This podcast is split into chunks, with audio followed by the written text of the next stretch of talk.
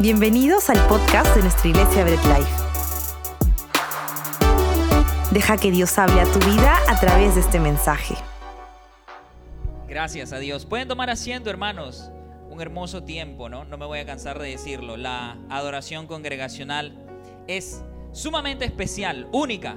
No es lo mismo como cuando estás en el micro o en el bus cantando con los audífonos, ¿no? O en casa.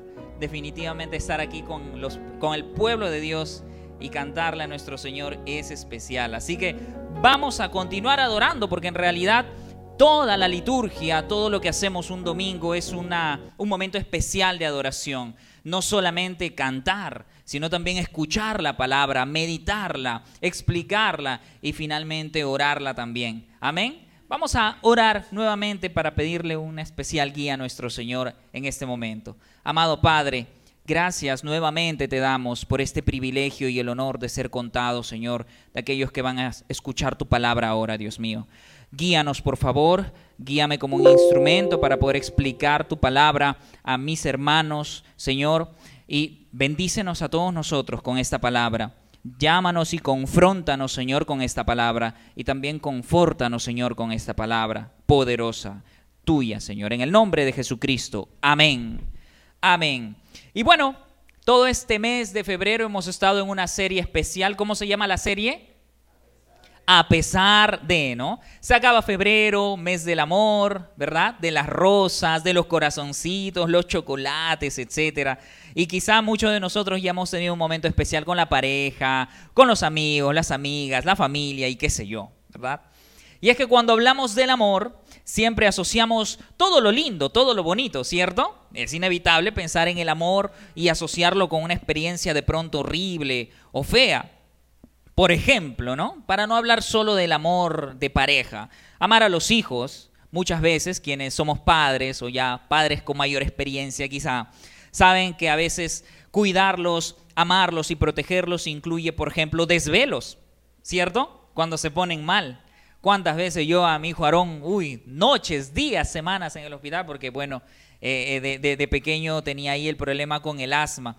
Y parte del amor es ese sacrificio, ¿verdad? Es cómodo, era cómodo estar en una silla, porque en el hospital no te dejan recostarte al costadito de la cama del niño, ¿ah? No, en una silla y estar ahí días y días no es cómodo, ¿verdad? Pero los amamos a pesar de eso, ¿sí o no? El amor es así, fuerte y poderoso, y los amamos a pesar de eso.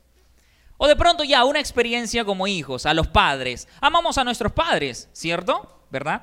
Pero, ¿qué pasaba o qué sentías cuando no te dejaban salir a esa fiesta, ¿no? A la que querías. Las amigas, los amigos te estaban diciendo, oye, vamos, va a estar buenísima esa fiesta. Mamá, papá, ya pues. No. ¿Pero por qué? No. Y a veces, tengo mi hijita Camilita, que está un poquito más grande, y ¿no? Ya están en esos cambios de temperamento y esas expresiones.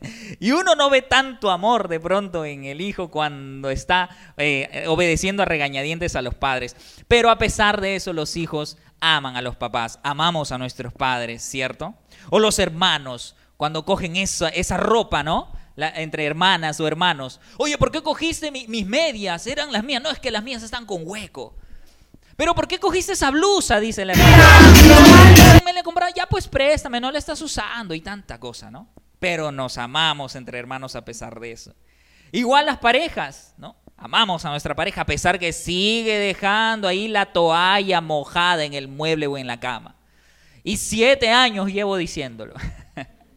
Pero ya uno ama, ¿no? Y coges la toalla y la cuelgas. Y amamos a las personas especiales, las amamos a pesar de eso, a pesar que vio esa serie, el capítulo de la serie que dijeron que iban a ver juntos, y la vio allí ella o él. Y tú llegas todo molesto y dices, ¿por qué lo viste? ¿Por qué no me esperaste? Y mucho se dice también sobre el amor de la madre al hijo, ¿no? Muchas veces es eso, ¿cierto? Alguien alguna vez dijo que el amor de la madre hacia un hijo o los hijos es el más fuerte que existe. Y es que una madre ama a sus hijos a pesar de todo, ¿cierto? A pesar de todo. Y cuando hablamos de todo, hemos visto casos que las madres aman a sus hijos a pesar que estos son delincuentes, asesinos, ¿verdad? Hace unas semanas vi el video un poco gracioso, claro, de una madre, ¿no?, que lloraba a su hijo. Digo gracioso, pero no es que sea, quisiera ofenderlo, disculpen. Pero era curioso porque la madre lloraba a su hijo asesinado, ¿verdad? Pero lo habían asesinado porque iba a asaltar. Iba a asaltar o a robar o a cometer un crimen y bueno, alguien en defensa propia al parecer lo asesinó. Y la madre decía, pero ¿por qué? ¿Por qué hicieron eso? Mi hijo solo iba a robar, nada más. Y ahora yo lo tendría aquí si no lo hubieran hecho eso. O sea, era desgarrador, pero un poco curioso también, ¿no? Pero nos damos cuenta de ese amor de madre que es a pesar de todo, ¿sí o no? A pesar de que su hijo era así o era tal o cual cosa, extrañaba y quería tenerlo a su lado. Ahora, cuando de Dios se trata, cuando de Dios hablamos y de su amor se trata, parece que el tema del amor, en lugar de que nosotros busquemos cambiar o definir nuestro amor al amor de Dios, parece que es al revés. Parece que tan acostumbrados estamos a hablar de cómo nosotros experimentamos y damos o recibimos amor, que Dios se tiene que sujetar a nuestra definición de amor. Y hoy en día se ha abusado, quisiera decir quizá, del Dios es amor, ¿verdad? Y se ha abusado y se ha caricaturizado este atributo de Dios, a tal punto que es cultura general decir Dios te ama. La vemos en calcomanías en los microbuses, en los taxis, estados de Facebook y qué sé yo, tanto, ¿sí o no? Y es una gran verdad de que Dios es amor, y Dios te ama o nos ama, pero una verdad infravalorada o algo desfigurada. Y es justamente que normal encontrar a muchas personas que hablan del amor de Dios y que todos somos amados porque todos somos su creación, pero hoy el tema es a pesar de ser así. Vamos a aprender y conocer o entender qué significa esto de que Dios nos ama o puede o quiere amarnos a pesar de ser así, a pesar de ser como somos. Pero también vamos a definir un poco de qué significa exactamente esto, ¿no?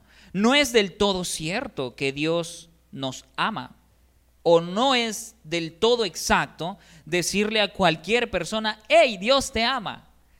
No quiero sonar un poco de pronto extremista, pero si entendemos bien qué es lo que la Biblia dice acerca de Dios te ama, yo creo que podemos decirlo y experimentarlo de una especial manera. Y como primer punto yo quiero dejar en claro, ¿sí?, que si tú ahora has confesado en algún momento de tu vida o incluso hoy confiesas a Jesucristo como tu Señor y Salvador, Dios en Cristo te ama a pesar de lo que fuiste y a pesar de lo que hiciste, ¿ok? Primer punto, entonces, que Dios me ama a pesar de lo que fui y de lo que yo hice. Y no solo le pongo de lo que yo hice, porque a veces nosotros nos enfocamos mucho en las obras, ¿verdad? Yo hice tal cosa, yo hice tal cual en tal momento, pero no se trata solo de lo que hacemos, sino de lo que somos, que es muy diferente, y ahí está el detalle. Porque lo que somos se trata de el corazón, de lo interno. Y ahí es donde Dios debe empezar a obrar. La Biblia, por el contrario, a decir que, oh, Dios ama a todos, enseña una radiografía un poco distinta si es que vemos algunos versículos, ¿ya? Y la Biblia explica que toda persona naturalmente, ¿ya?, cuando nace, cuando crecemos y nos desarrollamos y vivimos, naturalmente somos rebeldes a Dios. En otra frase que usa la Biblia, enemigos de Dios. Y afirma no solo eso, sino que dice que el ser humano sin Dios, alejado de Dios, apartado de Dios, está muerto, muerto espiritualmente. Y vamos a ver algunos pasajes, incluso uno de estos pasajes dice que nosotros estábamos siendo esclavos de Satanás. Oye, Sammy, no, eso me suena a película de terror, eso debe ser para la película de los Warren y Annabelle y no sé qué cosa, ¿no? Pero no, naturalmente alguien que no está en Cristo, que no entrega su vida a Dios, está haciendo la voluntad de otro ser que no sea Dios.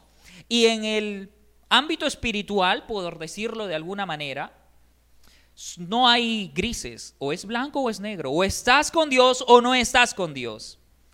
Y acompáñame por favor a Romanos capítulo 3 del versículo 10 al 12. Este es un versículo que seguro muchas veces lo hemos leído, pero va a ser importante volver a recordarlo. Repito, Romanos 3 del versículo 10 al 12 es Pablo en su famosa carta a los romanos escribiendo esto en esta porción, y él está citando textos del Antiguo Testamento, por cierto, el Salmo, un Salmo, y por eso dice, como está escrito, mira, Pablo citando las Escrituras, y nosotros también las citamos, amén.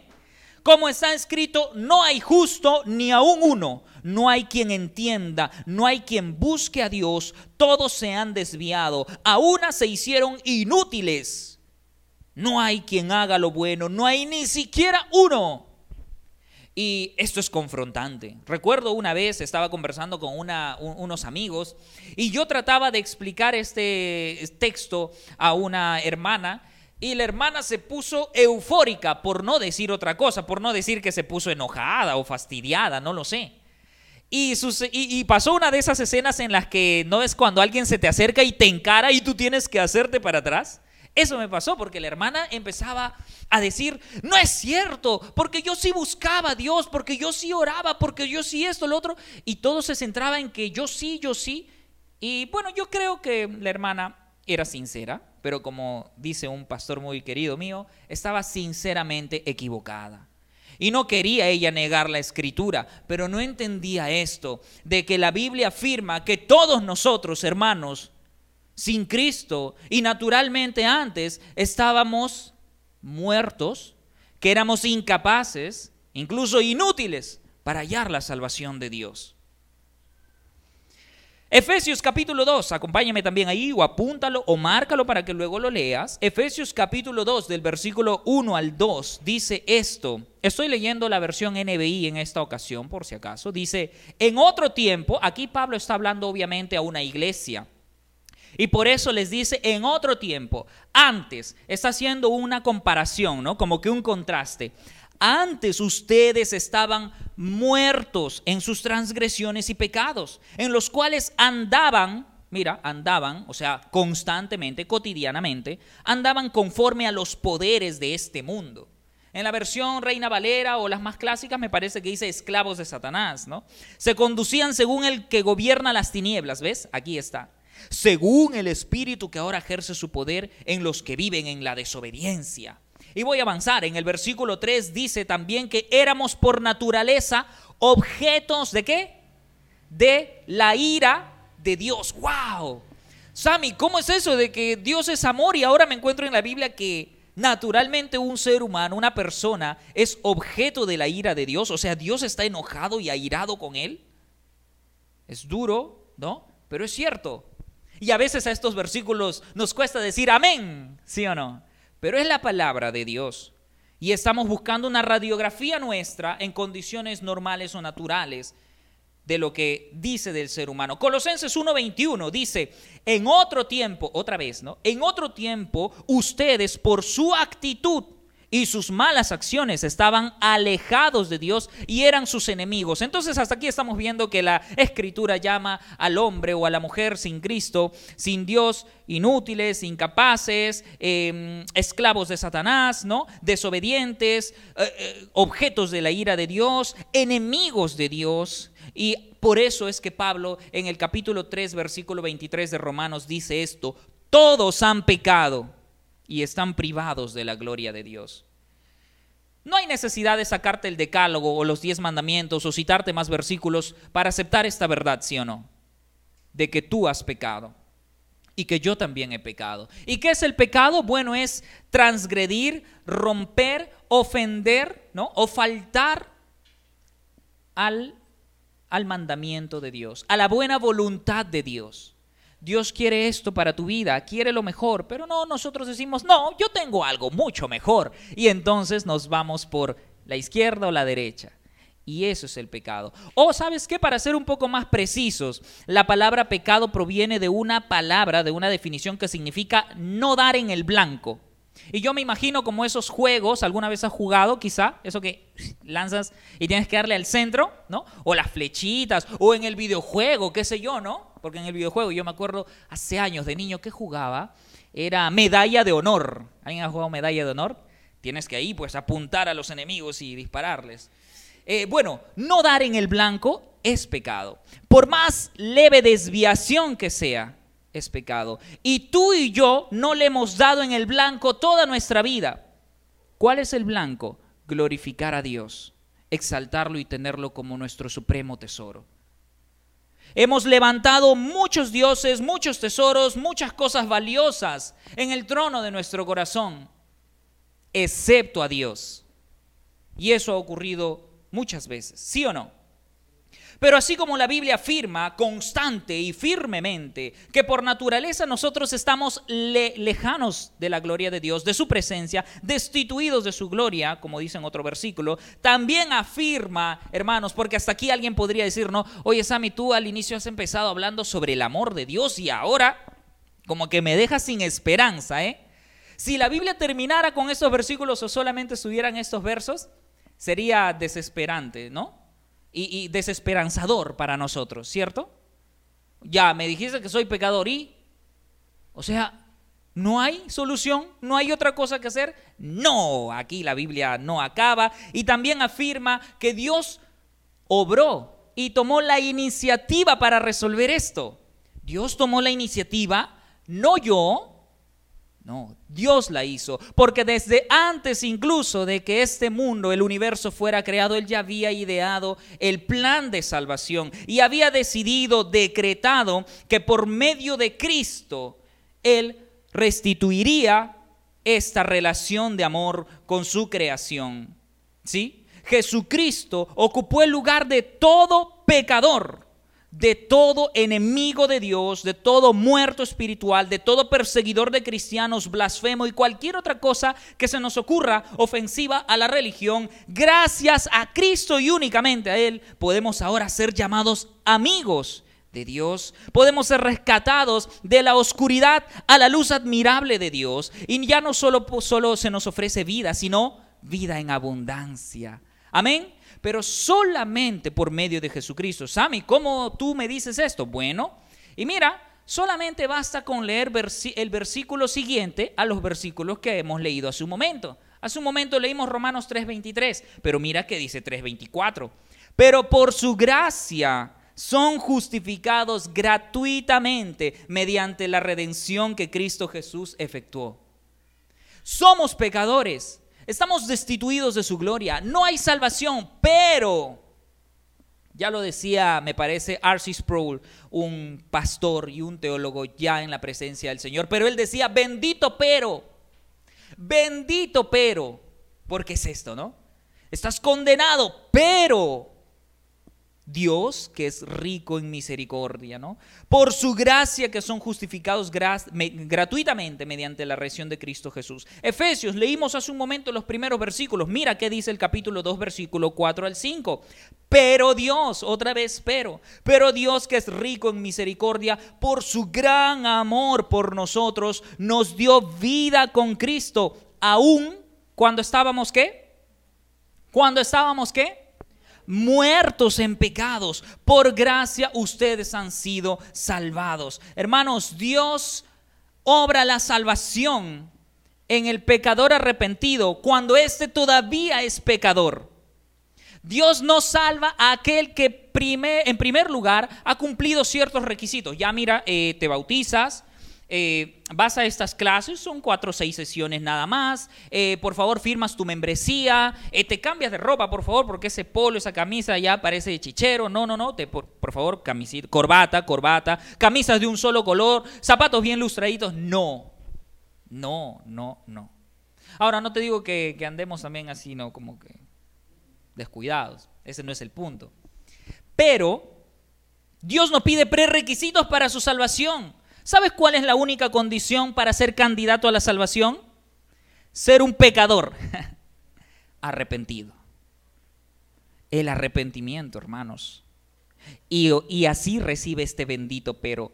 Colosenses 1:22, pero ahora Dios, a fin de presentarlos santos, intachables e irreprochables delante de Él, los ha reconciliado con el cuerpo mortal de Cristo mediante su muerte. Cristo y únicamente Jesucristo es la persona y es el nombre que tú y yo debemos confesar, y todo el mundo allá afuera debería confesar para hacerse acreedor de todas estas promesas. ¿Amén? Amén. Solo Él es la persona más importante. Tú y yo no hemos tomado la iniciativa. Él lo hizo cuando éramos aún pecadores. Y que ahora, sobre todo, ya no estamos siendo más bastardos. Ya no es que andamos sin padre. Ahora tenemos al Padre Celestial, ¿verdad? Ahora somos parte de la familia de Dios, aún siendo pecadores. Cristo murió por nosotros, dice la Biblia. Y no murió luego de que tú hayamos reformado nuestra vida o reformado nuestro entendimiento teológico, o no murió por nosotros luego de que nosotros hayamos entendido ciertas doctrinas importantes. Él murió por nosotros cuando ni siquiera nosotros quizá estábamos interesados por Él.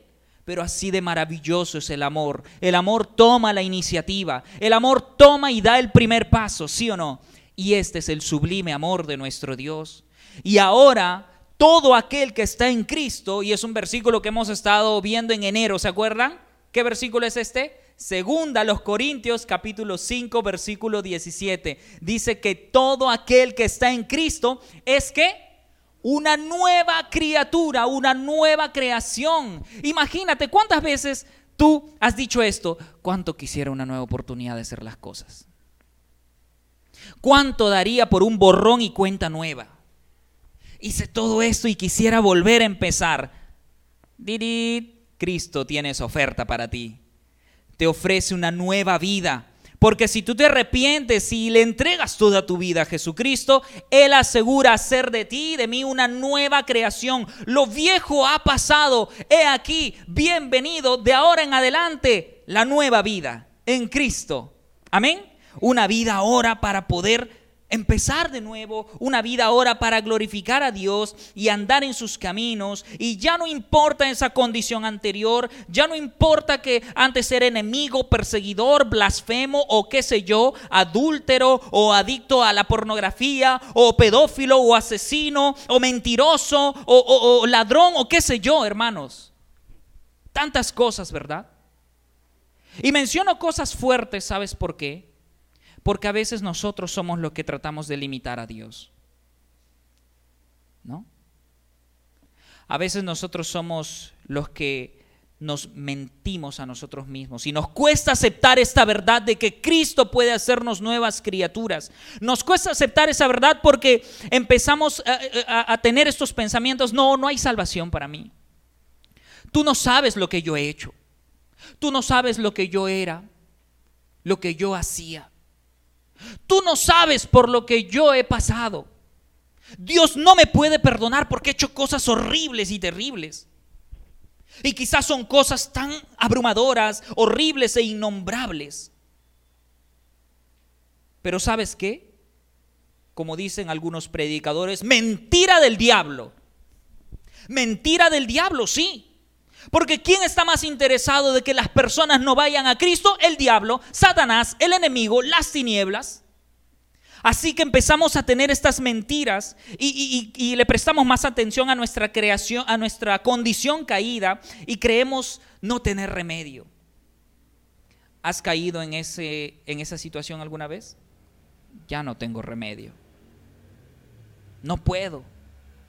Y quizás hasta pensaste en quitarte la vida, porque creías que no hay manera de que Dios te perdone o te cambie, ¿verdad? Pero Dios, ¿sabes qué es lo bueno? Que es especialista no llamando a justos, sanos o personas perfectas. Incluso yo creo, ¿no?, que Dios tiene un letrero ahí en el cielo, por decirlo así, ¿no? Bueno, voy a imaginar un poquito, no hablando tanto de escatología, pero imaginemos que hay un letrero ahí: prohibido personas perfectas. A Jesucristo lo condenaban y le criticaban. ¿Por qué? Porque andaba de comelón y de bebedor, ¿no? con los cobradores de impuestos, con los ladrones, con los corruptos, con esa gente marginada. Pues Jesucristo tiene esa especialidad de salvar y recibir a pecadores. Él no ha venido por sanos, Él ha venido por enfermos. Él no ha venido por justos, sino ha venido por pecadores, por gente que reconoce y dice, rayos, soy de lo peor. Ya no quiero seguir siendo así. Ya quiero cambio, quiero salvación. Y Dios toma lo vil y menospreciado de este mundo para sacarlo, limpiarlo, renovarlo y ahora alzarlo como una muestra de su poder y su gloria. Amén. Dios te ama. Si estás en Cristo, Dios te ama. No importa lo que fuiste o lo que hiciste, lo que sea que hayas hecho después de Cristo ya no cuenta. Ahora cuenta que eres un hijo de Dios y que en Cristo eres amado, en Cristo eres especial. Y ya no escuchamos ese susurro fastidioso del enemigo que cada vez que caemos de pronto dice, ya ves, no tienes remedio, no tienes salvación, no tienes oportunidad. Pero ¿qué le vamos a decir? Sale acá. Y creemos la promesa de nuestro Señor Jesús, ¿sí o no? Porque el enemigo ya está derrotado, ya no tiene parte, ni suerte, ni lugar en nosotros, en nuestra vida. ¿Amén? ¿Sí o no? Cristo es el Rey de Reyes y Señor de Señores. ¿A quién le vas a creer? ¿Al enemigo o a Cristo? ¿A quién? A Cristo, amén. Así que Dios, si estás en Cristo, arrepentido y confías tu vida entera a Él, te ama a pesar de lo que hayas hecho y a pesar de lo que hayas sido. Convéncete de esto de una vez por todas. Amén.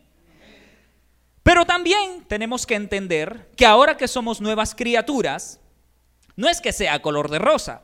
Y antes de citarte versículos, quiero apelar a tu experiencia. Aquellos cristianos de tiempo, ¿la han pasado bien todo este tiempo? ¿No ha habido luchas? ¿No ha habido caídas?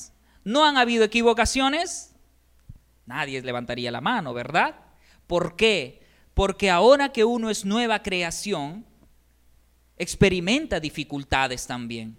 Y para esto voy a decirte que Dios te ama a pesar de lo que eres y lo que haces. Segundo punto, Dios me ama a pesar de lo que soy y de lo que hago. Y vamos a entender esto. ¿Por qué hablar de esto? ¿Por qué hablar de lo que soy y lo que hago? Si se supone que ya soy una nueva creación, Sammy, me lo acabas de decir. Sí, es cierto, la Biblia lo acaba de afirmar, pero debemos entender que el creyente, cuando tiene esta nueva vida después de Cristo y la creemos que tenemos una nueva vida, aún lucha contra su carne.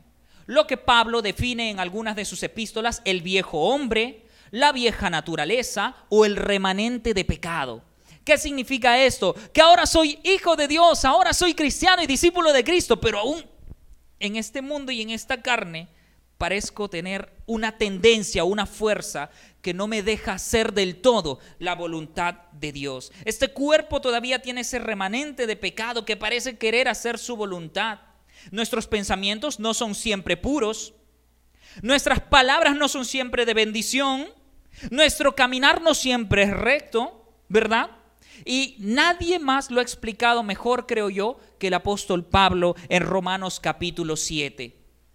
Romanos capítulo 7 es un capítulo, es una porción que yo te animo a leer para que puedas tú identificarte y conocer cómo es que la Biblia explica esta tensión en la vida cristiana. Y Pablo dice, este cuerpo de muerte no me deja hacer lo que yo quiero es hacer la voluntad de Dios, pero al final termino haciendo mi voluntad o el pecado.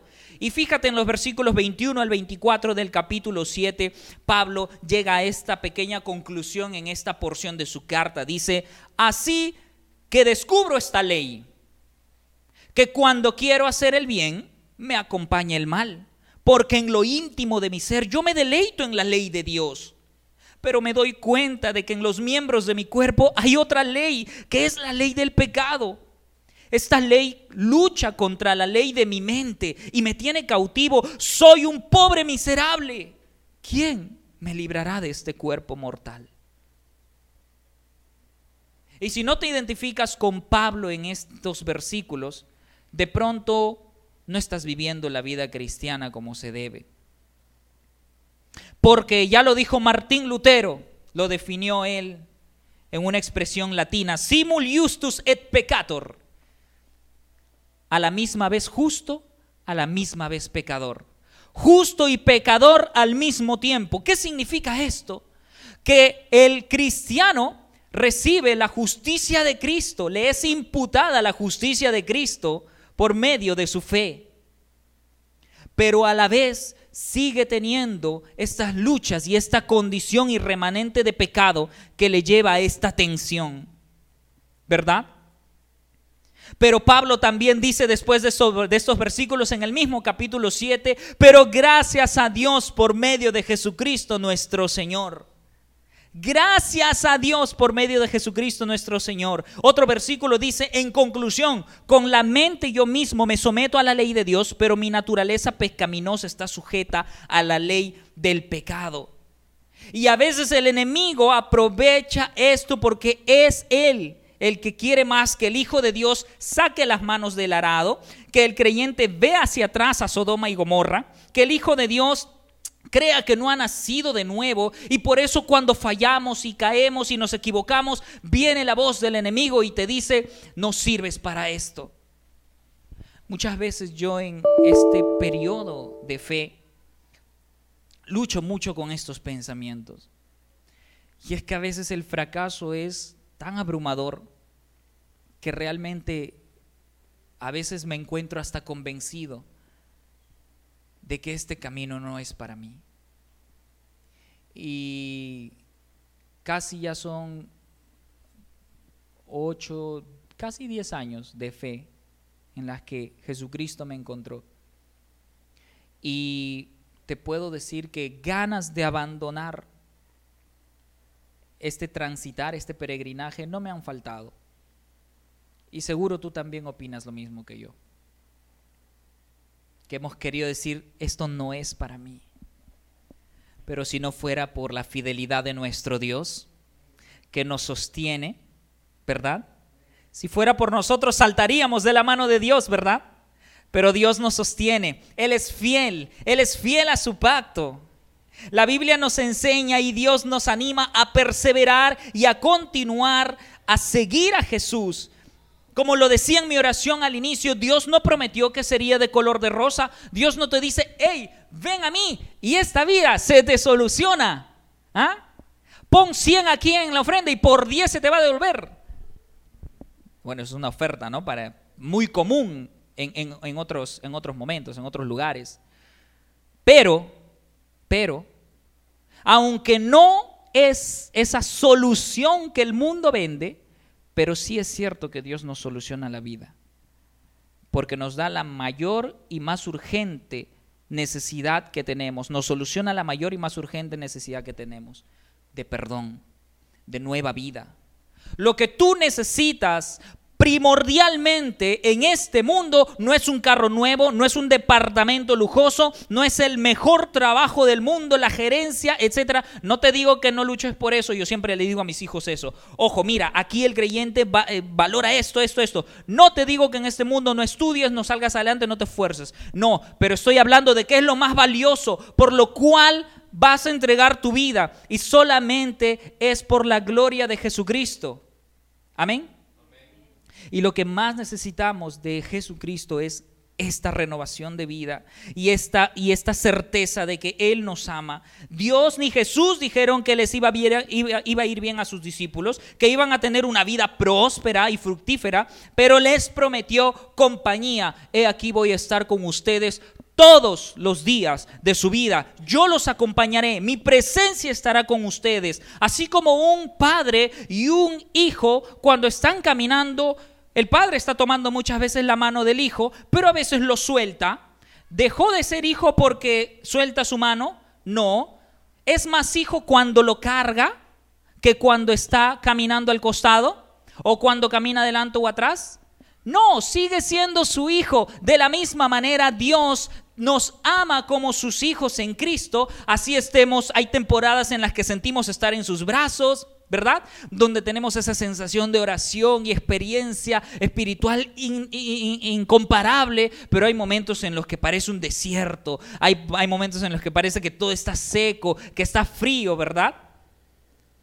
¿Y por eso dejamos de ser amados? Eso es lo que podemos entender nosotros, pero no. Dios te ama en Cristo de la misma manera que ama en Cristo. ¿Alguna vez seguro han hecho esta pregunta trampa? ¿A quién ama más Dios? ¿A Jesús o a ti?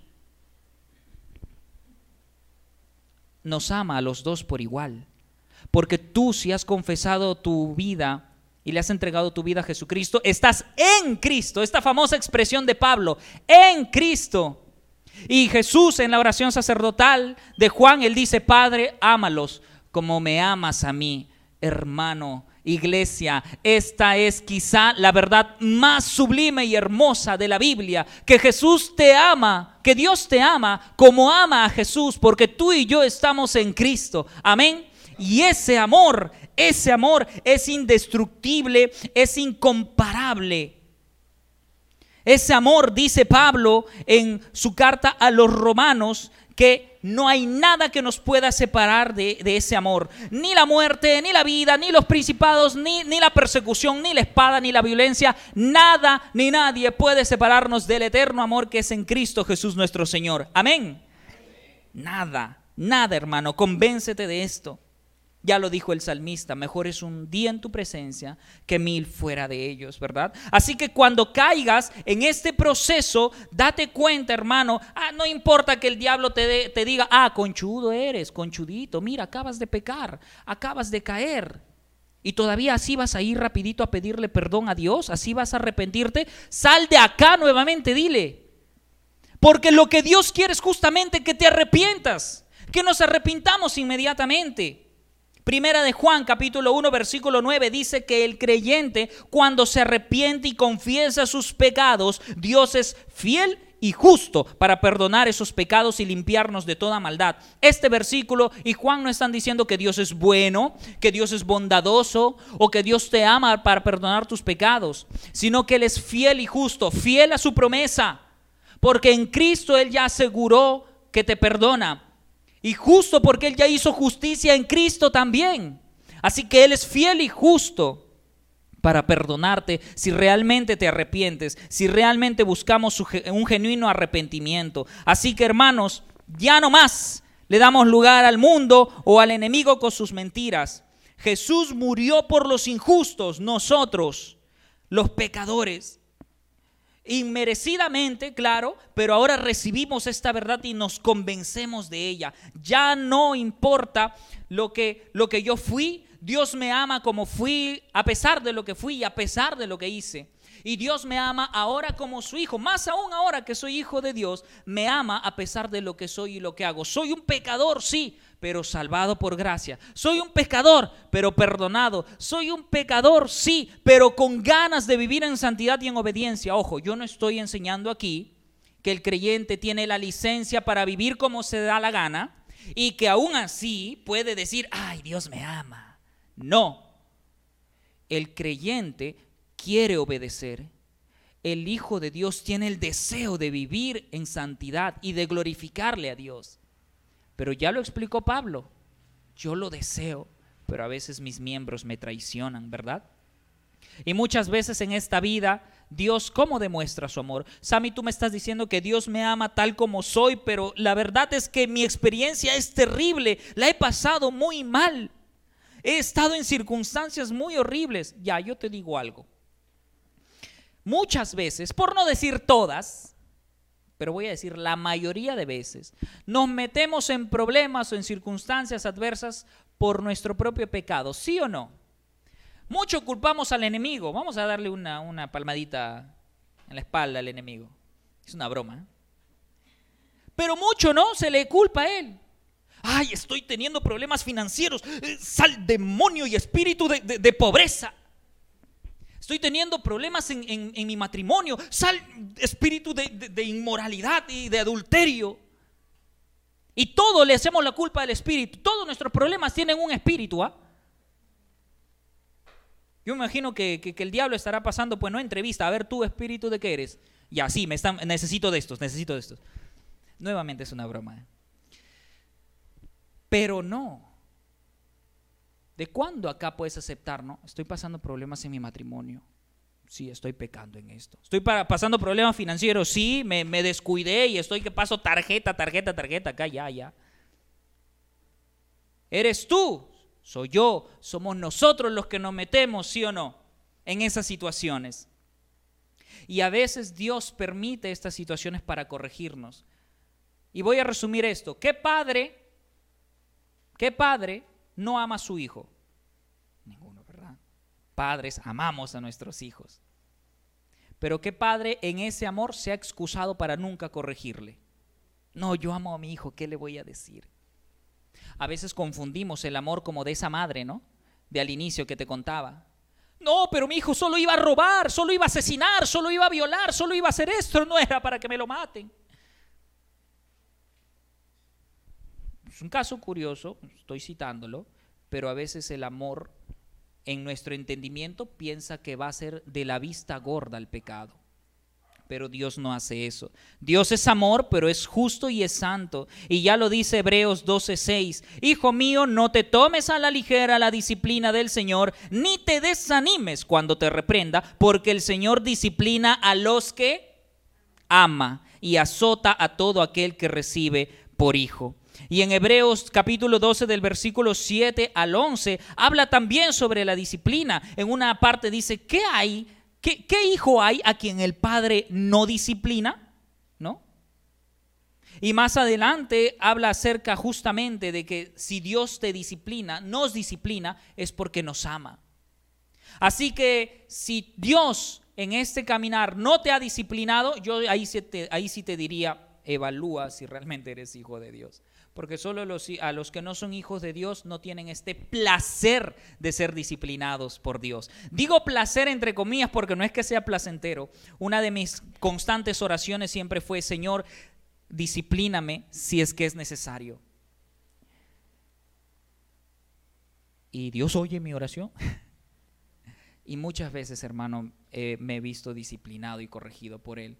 Y como dice en Hebreos, en el capítulo 12, al inicio toda disciplina no es agradable, pero de ahí trae fruto, ¿verdad? Así que tenemos estas dos verdades, Dios me ama a pesar de lo que fui, Dios me ama a pesar de lo que soy, y terminamos convencidos de que entonces Dios me ama a pesar de todo Dios me ama en Cristo. Romanos 5:8 dice que Dios muestra su amor por nosotros en esto, escucha bien, que cuando todavía éramos pecadores, Cristo murió por nosotros. Romanos 8, 37-39. Sin embargo, en todo esto somos más que vencedores por medio de aquel que nos amó. ¿Por medio de quién?